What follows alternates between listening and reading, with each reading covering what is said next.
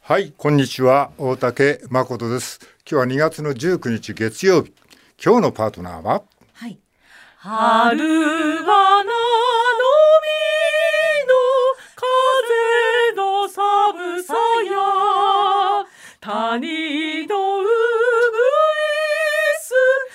歌は思えど時にあらずと声も立てず時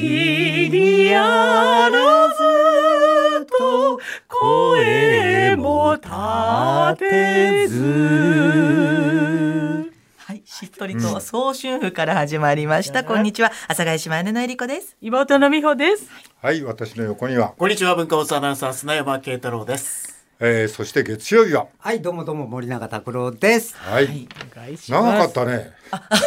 いや、切れ、切りようがない、切りも捨うてここのの有名な唱歌ですのあで。そうなんだはい。でももあうー本当にまさしく立春をね、うん過ぎてのお歌としてはいいんじゃないかなってことで、うんそうね森永先生もたっぷりソロパートをうんはい歌い上げていただきました。なんかそんな嫌じゃなかったあ、よかった。あらよかったさすが。やったぜやったぜやったぜっていうポーズがセーフっていう。セーフセーフセーフのボツ政府まあどっちかっていうと政府でしたよね。はい。はい素晴らしいえーそんな感じですが、はい今日はまた16.1度もあってね、雨なのに暖かいという。そうなびのっくりしました。私生あったかい感じねてっきり寒いのかと思って、はいはい。うん。思いっきそうりそう。セーター着てきちゃっていやいや俺もだよ暑くてうん大竹さんもとっくり着てらしそてうなんだよ。くりじゃない暖かいんだよベね。ベロアのジとっャくりケの上ットにみそたういなねこベアベロは別なん人かなんでしたっけ別人ですかね川だよあ川着てらっしゃるなんだよ別人目が悪いか革らのジャケットを川みたいあなもう来てらっしゃるのねすごい何がすごいんだよわかんない。そうですねはいはい。えーと君たちはどうしたんですか。先週、はいあうのん大竹さんもはい森永先生もお休み、うんはい祝日でお休みで,、はいうんそうだったねで私たちともそうそうあの砂山さんでうん2時間半やらせていただいたんですよね、うんでちょっとほっとして、うん。帰りに、えーすぐ帰ろうかと思ったら、うん美穂さんが、はいはいあ。のちょっと梅でも見たいわって言ってね、風流なねところがありますから私もねちょっとこう梅でもねちゃいわねなんてねで増いやで上寺もの方そよくそんなことは言ってるよね。そうですね美穂美穂さん美は。穂さんちょっと好きなんだよね、うそおういうばさんはほらお花好きだからあ そうねお花見に行きたくなっちゃうよねうんこの時期はまあ奈良とか京都とかね、あそうそうそう雅なものが。雅がやっぱほら雅顔だからねそう美そ穂さんうあってのね貴族顔ですからねい私いのよは何回も言い直さなくて貴族そういう顔だっけ。平安貴族平安貴族おたふくみたいなねなるほどね。おちょぼ口で平ね安貴族のね。そういう高あ貴な顔ですからおかめ顔とも言いおますかよねめじゃってうんおかめかしらそうそうで増上寺の方にちょっと歩いていきましうんて、そうはいはいあの、す少し眺めたのね、はいでもそうもうちょっと散りかけっていうか、あのそうでしょ。そこのもうし芝公園のそう脇そうのです東そうです京タワーの下の満開じ道ゃないわ場ねの脇その梅梅のねあはるいところ。そうです。ね大竹さんもね、よくあの、いいね来る前にご覧になるとかあそこはねそうなんでちょっとしすかないけどいいね、そううんそうなんですよ。でも、ちょっと、あともう日の加減もあったのかな。なんかね、お写真撮っても、全部なんかグレーに見えちゃって、で、美穂さんの顔もちょっとね、しけ面だし、ラジオちょなっんとかもう、さ3枚に1枚は目つぶっちゃうし。しけ面ってラジオちょっと何あ、お母様聞いてら したごめんなさい。聞いてるわようちの母もちょっとわ私も今気になるしけずらって何？しけたつらの略そう、しけた面の略、略して、すけず、しけ面。つけつけつつけけづらなんですよ。で、なんか本当に3枚に1枚目つぶ美っち穂ゃさうんし。さ本当なんで写真の時目つぶるの？そう。私なんかあの2秒ぐらいしか目が開いてられなくていつそもんなことはない。いやそんな本こと当はにない。本当にそうなんですなんかあのちょっとほら写真とかでとか動画とかなんか撮影する時とかうんしばらく目開いててくださいとか言われたりするんですけどちょダメっとなんですしばらく目開いててくだあ、さ美い穂。さん。なんでつぶるんちょっとだよ。待ってまず目ま食ずべてからじゃあ、貯めてからせーのせーのはい。はいはい二、三、四、三日月四四よ。 4だやめてよ、その二秒しかって言ってんのに。そうね四秒ちょっとやってし私もすぐ閉じたけど絶妙なその感じ。でこれ撮影とかちょっとライトとか風とか当てられるとさらにダメなんですよあなんあかそうだね。あだんだんあ役者さんはちょっと無理だね。それそうですよね。ね。ねそう開いてくださいって言われるからねそ。うずっと開いてらっしゃいますよね俳俳役優者ささんんだっっててま俳優さんってまばたきしないでくださいそっうて言わそうれるかそらう。そう。無理ですもん2秒でもダメなん二で秒で。そうまあ花からそれ役者の仕事 が来たまあ時来ないんにですけど私は2秒で2秒でダメですってちゃんと言っといた方が いいよね。そうねそれ何誰かに聞けばわかる、開けてられるコツがあるんですかね。あ大竹さんそういえば首の時とそうか目開いてらっしゃいましたよ言われなかったんですかビッと何をあの首の映画あのの時とかお役の時にあー目あの時閉じないじゃないですかあんまり意識してなかったね。あそうですかでもパチパチしてる感じいやはやいなかアったからッねプで寄られて、はいずっととか言われるとまばたきしちゃいけないなとか思って、だからそれは俺もあんまり長い間持たないけどね。それでもねあそうですか。うんあんまりパパシパシパしてる感じないわね確かにうんうんだから閉じちゃうんだよね。閉じちゃうんだよね閉じちゃうじしえゃないりのこさんは人にいや私も人の顔言えるほどのなね、んか何ちょっかとそ待っうていう。人の顔言えるほどって言わない言えるほどのな人普通顔って人のこと感じてもないけど普も通人のことでしょ言い方としては人の顔言えるほどのって言い方ないじゃない、まあまあにそう似た者同士でやってますから、私もしけずらのうちの一人なんですけど、しけずらトゥ しけずら2です。しけずら2。しけずら2ですけれども、うんそうそう。まあ、目つぶるは美穂さんよりはしないかなって感じですね。そうですか。そうですあうーんで、そう、結局、梅、それは私のは役者に向いてるって いう。違う、そんなことは言ってない。暗にそうやってそんなことは言って私の方がちょっあどとうしてそうやって誘導尋問みたい阿な。佐ヶ谷姉妹仕事もしドラマ来るなら私にみたいな。私の方がちょっと話来るみたいな感じが案に言ってるのか言しっら。てないわよ。なんか聞こえた。たね。ちょっと聞こえいまや、誘し導た尋問もいいことじゃないですか、いや誘導尋問そじゃんななくて。で私の方がみたいな全然ところで美穂は梅の香りは楽しんだ あのか、。梅の香り、そうなあ梅の香会り。でもほらいやいや花粉がありますから、ちょっとあんまり嗅ぐとねあの花粉が入っちゃうなと思ってお前何しに行ったんだよ。マスクしっぱなしだったじゃなマいスずっクとマスクをしながマらスクはしながらだしね。一瞬一瞬こ目うはマスク目はつむるわ目はつぶってるしでねもうそうそねうはい。はい。でもだよ結ね局反そ応うしたらね花粉をって言ってる割には、うんはい結局歩き足りないって言って、新橋の方まで歩いて、そこからお蕎麦食べて、でそこから東京駅まで歩いた歩りいねたわねあ結構歩きました結ね。構散歩してだからラジオ終わってから日が落ちるまでずっと歩きっぱなしでした、うーん。ねえうん寂しくそ二れ人では何二人で歩いてよか寂よしかかっったた。。まあでも寂し寂しかった。寂しかったはい。だからライトアップされたね、ちょっとおしゃれな丸の内の、あのはいはい街路樹のとこ通りあるねはういん。あそこ通ったんですけど、お姉さんと歩いてもねって言われて、こっちのセリフだわと思っ てね、美穂さん。なんかね幸せそうな方たちがこういっぱい写真撮ったりしてるのにねあそう。お姉さんあのが街路樹のあるとそうこあろので。キラキラすごい素敵なとこあろのねおしゃれなお店がおしゃれな丸の内の素敵なのがいっぱい何並もんでるとこ。買わなかったの歩いた時何に何にもも買買わなわないい。何にも何にも買わない。高そうなお店だから怖くて入れないしねもうほらそうね。ちょっと変変な格好だし大体あれもなかったところどころに安いなんかこうお茶屋さんがあるけどそこも入んなかった、入んない入んない。カフェなんか入れないわよねだって怖いカもうその。フェに入るなんてでき本な当いでわよきないできない。目も合わせられなかったわね水。自分の水筒で飲んだりとかして カフェなんか入ってたらちょっと生意気だと思われそうそだうし何そがうちょっとね私もゴールデンラジオでいただいたお水を飲み ながらそう安上がりで結構ねテラスのね、そうそうテラス席のお店がいっぱいありますけど。テラスになんか座れないわよね私たちちょっとおしゃれな格好してもそうですしてない限りね目つぶっちゃうしね目つぶっちゃぶうっちゃうしマスクもしてますし意味ないんだものせっかくいい景色があっわてかりま目しつたぶっちゃうからはい、はいはいそんな感、じえー、森永さんの方はここに5本が2冊ありますがはい本が出こてれはるごすどういごうい5本ですか一つはこれは日本を破滅に導く図漫画財務心理教漫画版漫画版がなん漫ですね画版そそうのうそうそうわか本りがや売れすいるとかも漫画版が出るっていう法則があって漫画版ってすごいなだから私書いたわけじゃないんですけど、ん本を読んあででも漫画家の人が書いてくれたへえ途中ワンポイント解説みたいなので森永さんがね、ちょこちょこっと出てまああしたそうですかちゃんと森永さんちゃんと出てますけども森永先生あもち ゃんと出てらっしゃいあの静かにタバコを吸ってますね、静かにそう捨てるシーンがあるダンデずィっーなとずっとタバコ加えてます ね森永さんタバコ加えすぎじゃないですかこれ、ちゃんとい今でも医者からは禁じられてるんですけど、うん一日に一本だけ一本だけあの私ちょっと後ろ姿見たんですけど喫煙室に室に入ってきましたね、今はい先っぽだけ吸いましたそれだけ吸っていいちょっ方なんとですねち日ょっとはい、これは財務心理教の漫画ですそしてこっちは、国民は知らない食糧危機と財務省の不適切な関係、これは森永さんと鈴木これ典弘さんですか、の信信弘弘ささんんですでねすねはい信弘さんとの共著ですけど、はいこちらには何がプラスアルファ。これはいや、あの今日本の食料自給率って38%しかないんですけれども、えやばいぞと。うーん、なんかあった時にまず東京と大阪の人が飢え死にすると。あまもずうでもこの食料自給率の問題ずっと言われてるけども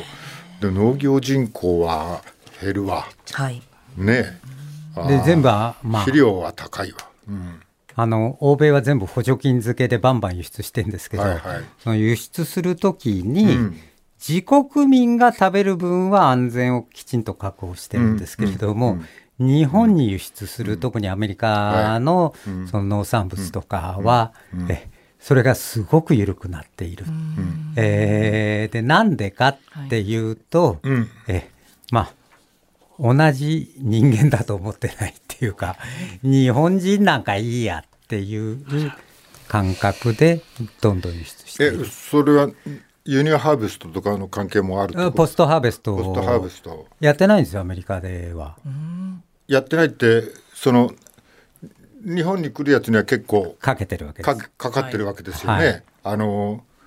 二十何品目だっけ、あはいねあの農薬が、はいはい国内の流通には陰でそれは使ってない、はいああなんでかっていうと、アメリカ国民は大切だけど、まあ日本人だからいいじゃんっていうそうそうえーそれを今日本の政府はどんどん受け入れていて、はいはいで財務省はその、農業予算大したことないんですけど、はいえーその農業予算をケチるために、んまあ、国内の生産基盤をどんどんぶっ壊してっているっていうもう自給率はこれよりもっと悪くなるともっと悪くなります。だからもう水田を破壊すると戻すのは大変なんですよ。はい、えーだけどもう、え転換しろと、はいもうこれ以上補助金は出さねえぞっていう政策を実は岸田政権になってからも取ってるっていううんうんでこんでいいんですか、はいはい減反政策にお金を出したりしてましたよねそうですそうですそうですそうです、うん今でも減反です、あそうなんですか、はいそれちょっとこう食料自給率が低いのにちょっと、ま、なんか逆ですよねいや、いざとなったら、あのー畑を潰して、はい、ああの水田も潰して、はい芋作りゃいいじゃんっうんていう、農業をやったことのない人が言うセリフを、うん、農水省も言っている。政府が言っていると、はいそんな簡単に切り替えはできないぞと、本当そう、そんなの自分でやってみりゃわかるんですけど、ただあの、言いたいことは、はいえー、38%だったらちょうどダイエットぐらいでいいじゃんって都会の人は思ってるかもしんないですけど、はいはいえー作り手から言うと、はい俺らは自分で作ってるから、そうですよね100%食うんです、はい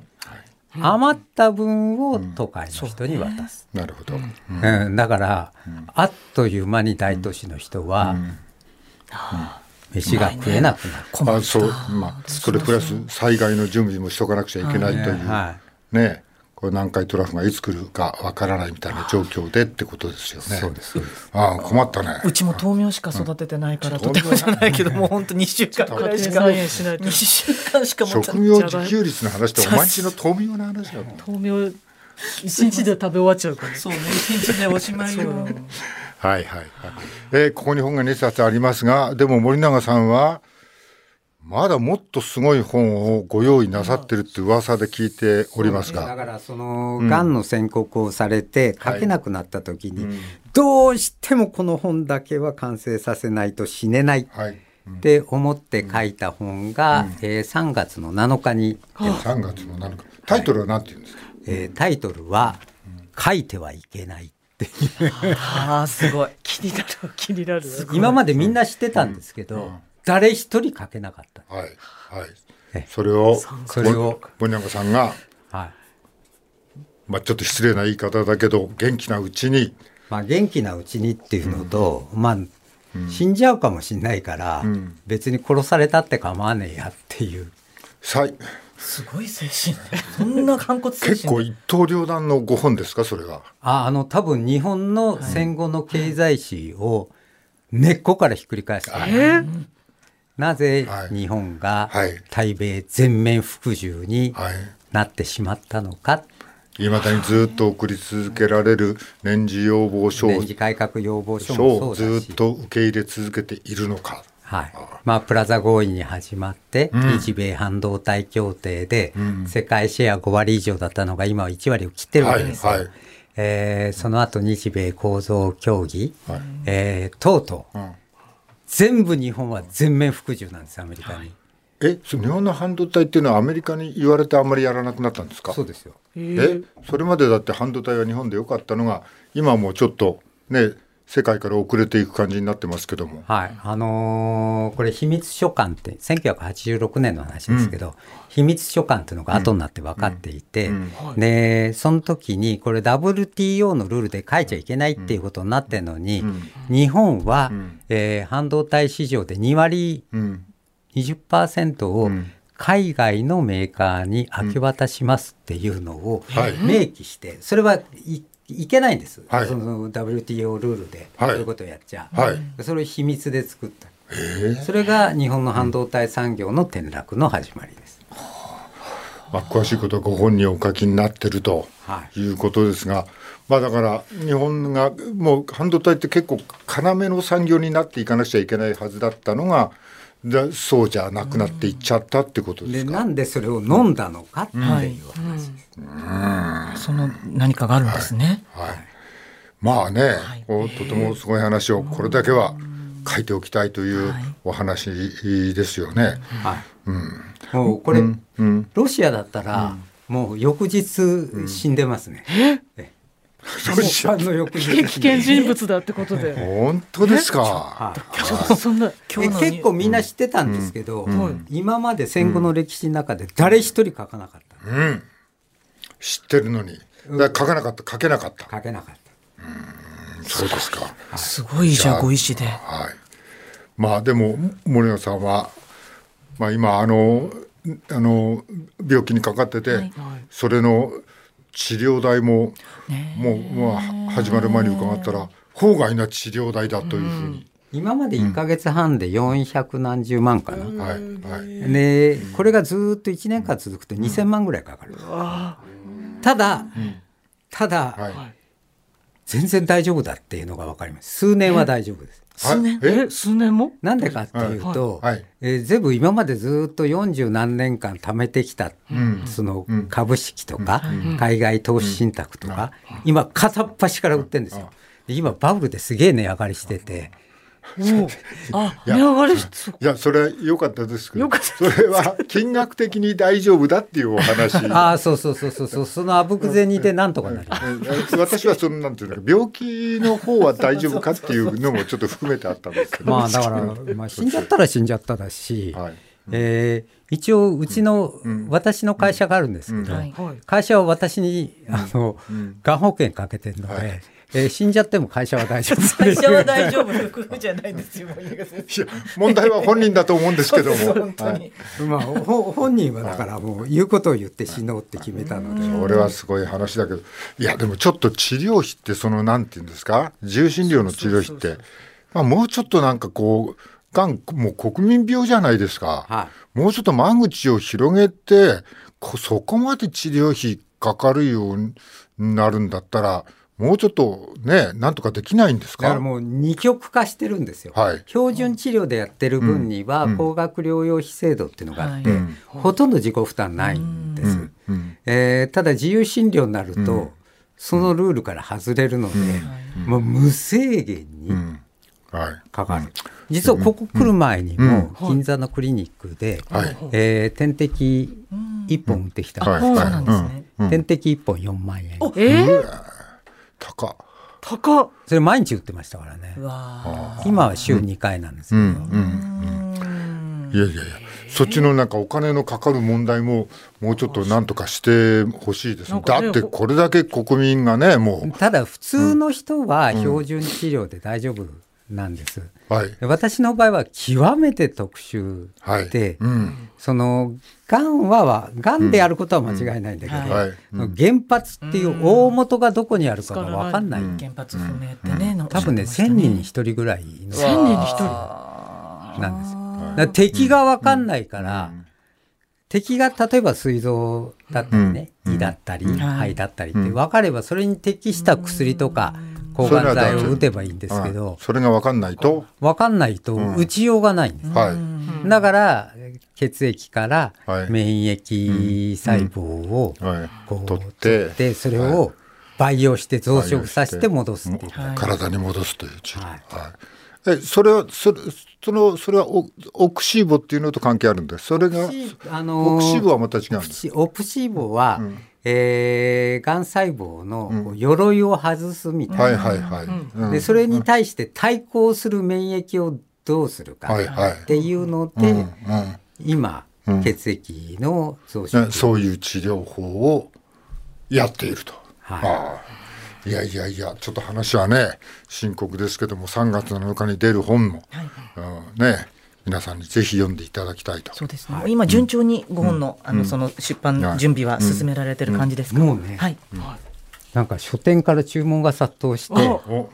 今までだってなかなか扱ってくれくださる書店がなかったっていうなかったでしょはいもう今初版はいではい4万部、おお。だから売る前からベストセラー書いてるっていうすご い。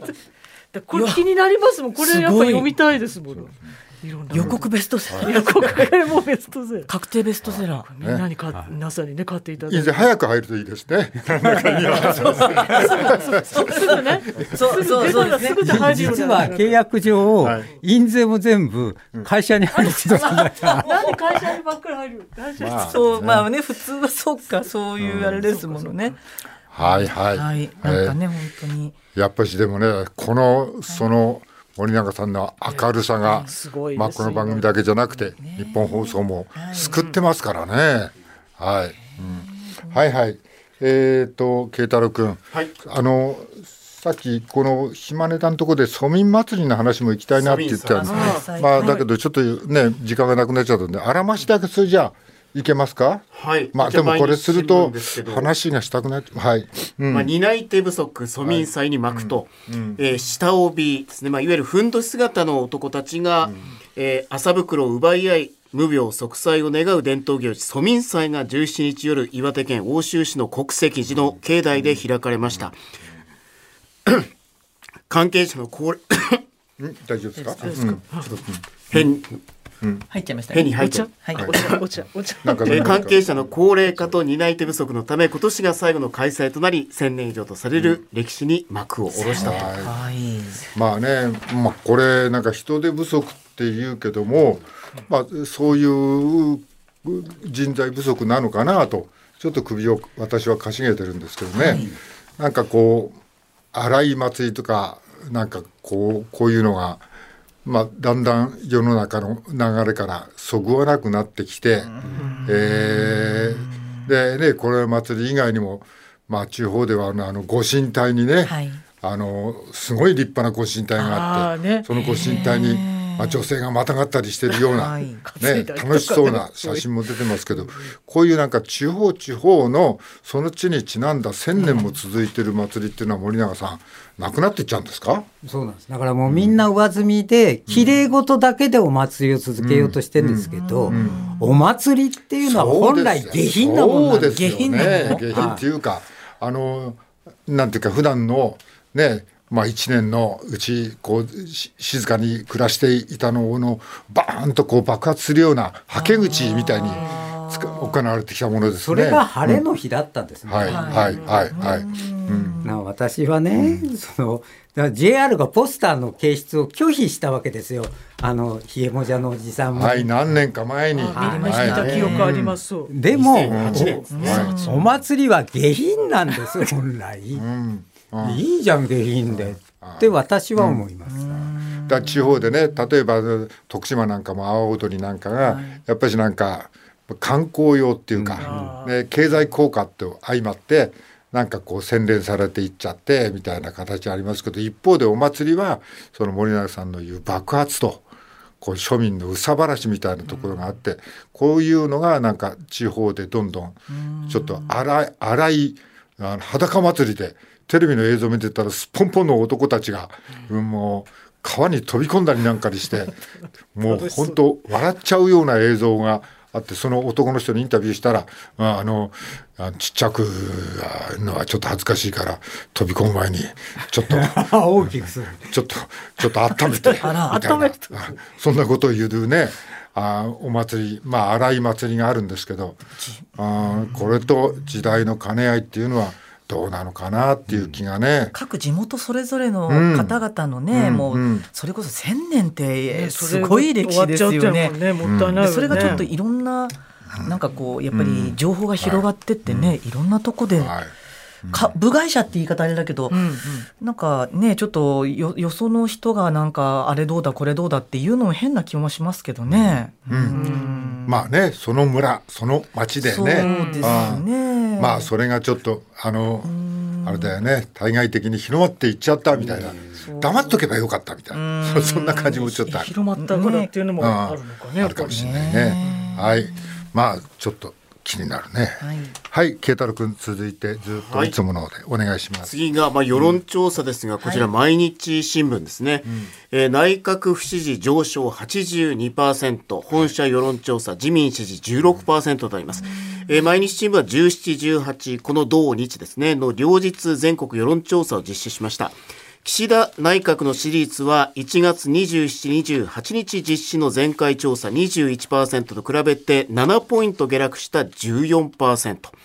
えー調査方法が異なるため単純比較はできないが旧民主党菅、えー菅直人政権末期だった2011年8月15%を下回り麻生太郎内閣時代の2009年2月11%以来15年ぶりの低水準だったと。えー不支持率が、まあ、前回の72%に比べて10ポイント上昇した82%、毎日新聞は内閣支持率の調査を始めた1947年7月以降で最高だったとあります、えーそして裏金事件の解明が自民党内の調査で進むと思うかどうかの質問では進むと思わないが91%に達したとあります。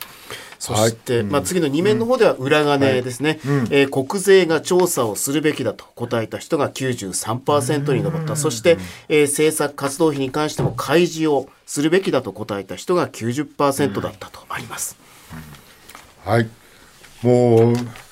確定申告が荒れるんじゃないかっていう噂も出てますけど。あねいやだって国税庁の通達でうんはい使わなかったこの政治資金は雑所得だ、はい税金かかりますよってルールが決まってるんですよ、はいそんなのに調査かけたらいやなんかやばいんで手つけないで置いてあります、はいはい。の税金払えよ、そうですね。お前らも確定申告行けっうんうんていう話です、はい、そうですね。これ例えば、まあ1000万円こう申告しない申告するすると、それ税金ってどのくらいかかるんですか。いやでも彼ら所得高いから、えっ、と地方税入れると4割ぐらい持ってかれるんじゃないですか四四百万は1000万円だったら。いはいほ本当は国税が入ってそれを取らなくちゃいけない。いやでもでもこれ、あのー申告してないわけですから、はい。あのー重加算税とかかかあってなるほどもっと取られますよ脱税脱税申告してなければ脱。だからしてないいんだもん誰一人はいはい。これ申告し直したからいいんだみたいなこと言ってますよね。いやいやいやいやいやいや、んだって我々、はい。はいバレそうになったから申告し直しましたって許してくれるかってはい誰も許してくれませんね。ああだってまあとりあえず取ろうよしかもあれですよね。も僕もし森谷さんで僕でもそそんなことになったら世の中に大きく名前が出ますよね。名前が出てその後しばらく仕事を干されるんです、はいですよね普通。はい。平気なんですかこっちは。だからこうこうこう法の下の平等に反するだろはうい。とはいいう話です、はいはいえーそれで支持率が下がってますけども、まあこのちゃんと裏金問題ちゃんとしてるかってしてないだろうっていう調査があって、93%がちゃんとしろって言ってますけども、だからそれをややるべきだし、ね、もう一つ情けないのが野党なんですよ、はいもう最大の追い風が吹いてるのに、はいはい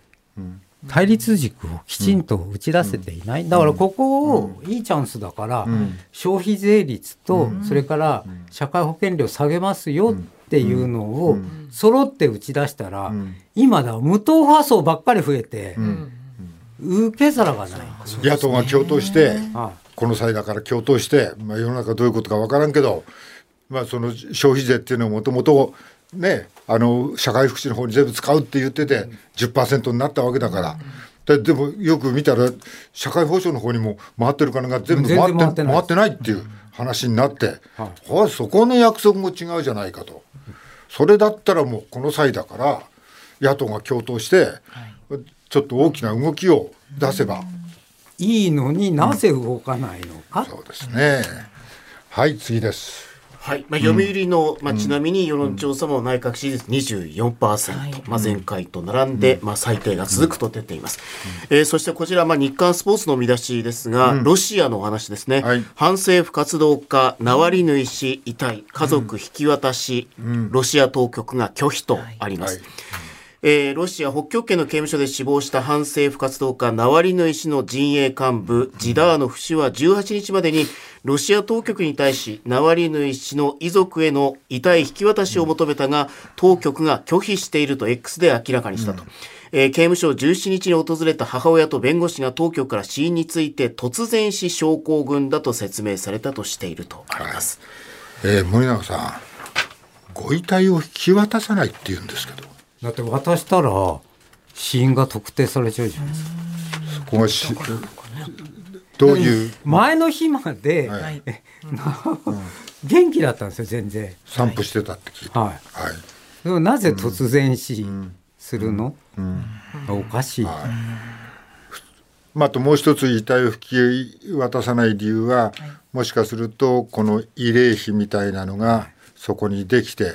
そこに人々があの反プーチンの思想を広げていくんじゃないかっていう理由ももう一つありますね。カリスマ性があるので、はいこのナウナワノリ、ナワリヌイさん、はいえはいーだからそこはこう偶像化しても困ると。うんだから今度大統領選挙にあと3人出るんですけど、プーチン以外に、はいはいなんか名前もよく知らないし、うんうん力のない人は立候補できるけど、はい力のある人は殺されちゃうんです。こんなにもはい、ねえそれも含めてプーチンのこうウクライナ侵攻、まあ、ひと別の国ではこれを、まあ、かなりひどい行為だというふうに、ね、語って戦争って言えるのかこれはっていうふうなことを言ってる国もありますけども、日本でもデモが起きてるんですよ。ただそうです人数がすっごく少ない。うんうん何十人しかいなかったんじゃないかな。まあ、ウクライナの方と、ね、なんか岸田さんはお話し合いをなさって、えーこれからも協力していくということをおっしゃってましたけど、まあ、どこまで日本が頑張れるかは、ね、本当は頑張ってほしいなと思いますよね。はいはい、時間いっぱいです。さあ、今日も始めましょう。